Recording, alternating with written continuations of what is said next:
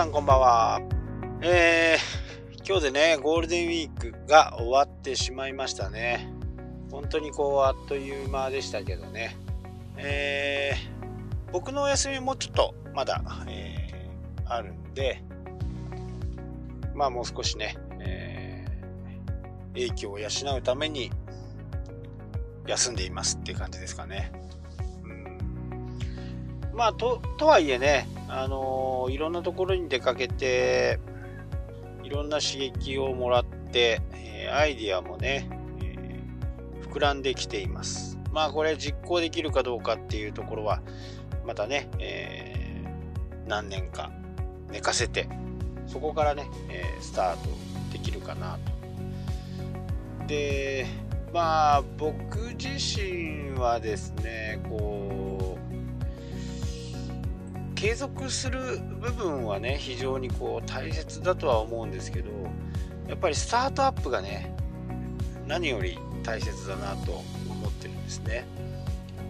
このスタートアップでこけるとやっぱりずっと良くないね、えー、ことになっていきます。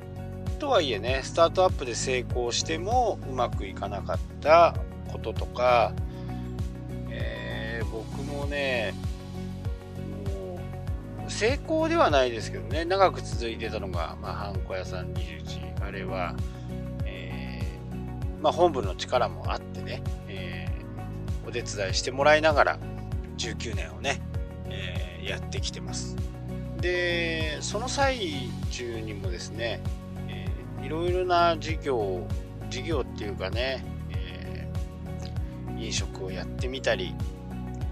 いろんなことをね、えー、やっていましたね。えー、ただね、新しいことをやるのはいいんですけど、撤退ですよね。まあ、私がね、偉そうなことを言うのもおこがましいんですけど、やっぱりこう、撤退をどうできる、撤退をうまくできるかどうかっていうのがね、非常に大きく、こう、まあ、人生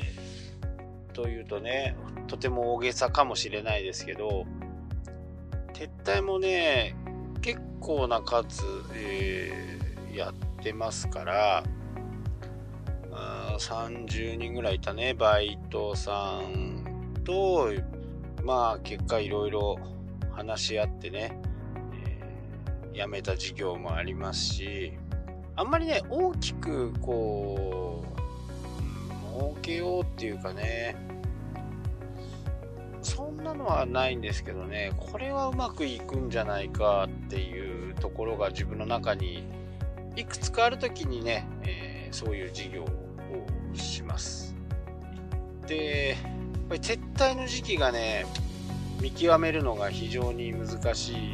のがね、やっぱり事業でもあるし、まあよくね、あのー、潰れたの？とかっていう、まあ、潰れたっていうことはね、ないんですね。会社がダメになったこともないですし譲渡はしてます。でクラッシュビルドって言ってねあの店舗を買って、えー、自分でやってでそこでまたね、えー、うまい具合に売却をしたりとか。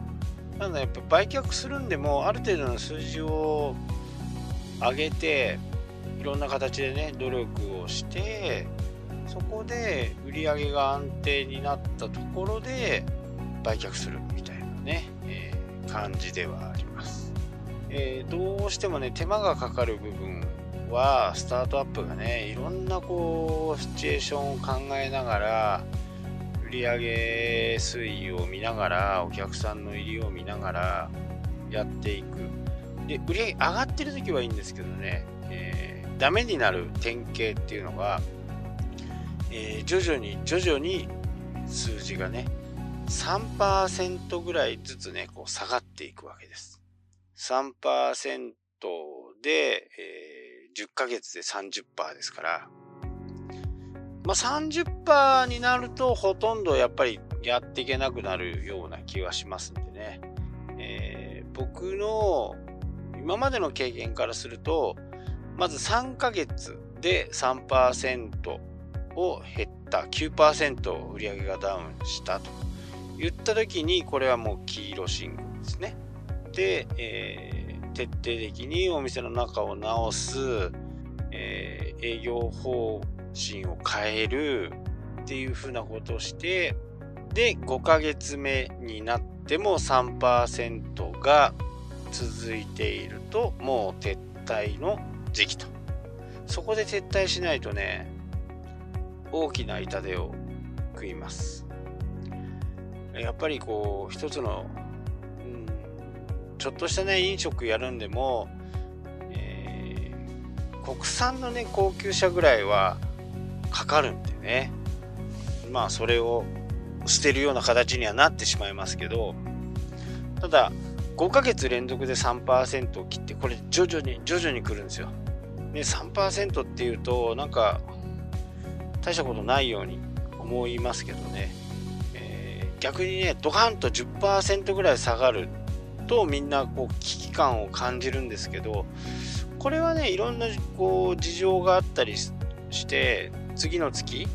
もうそのままの状況で運営していくとまた戻っていくっていう風な形なんですけど3%ずつ下がっていった5ヶ月目15%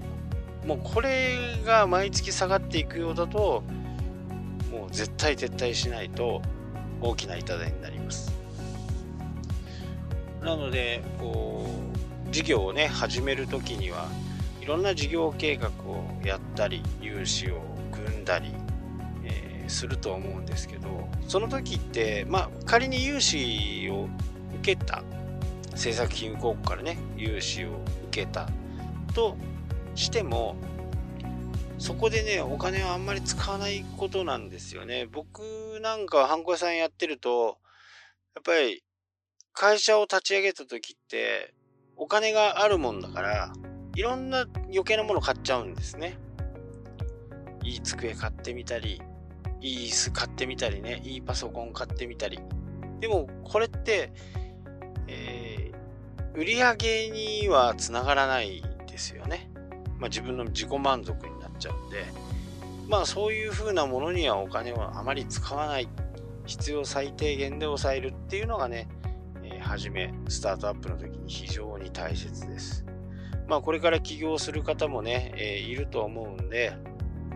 初めはやっぱりローコスト。なるべくコストをかけないで、え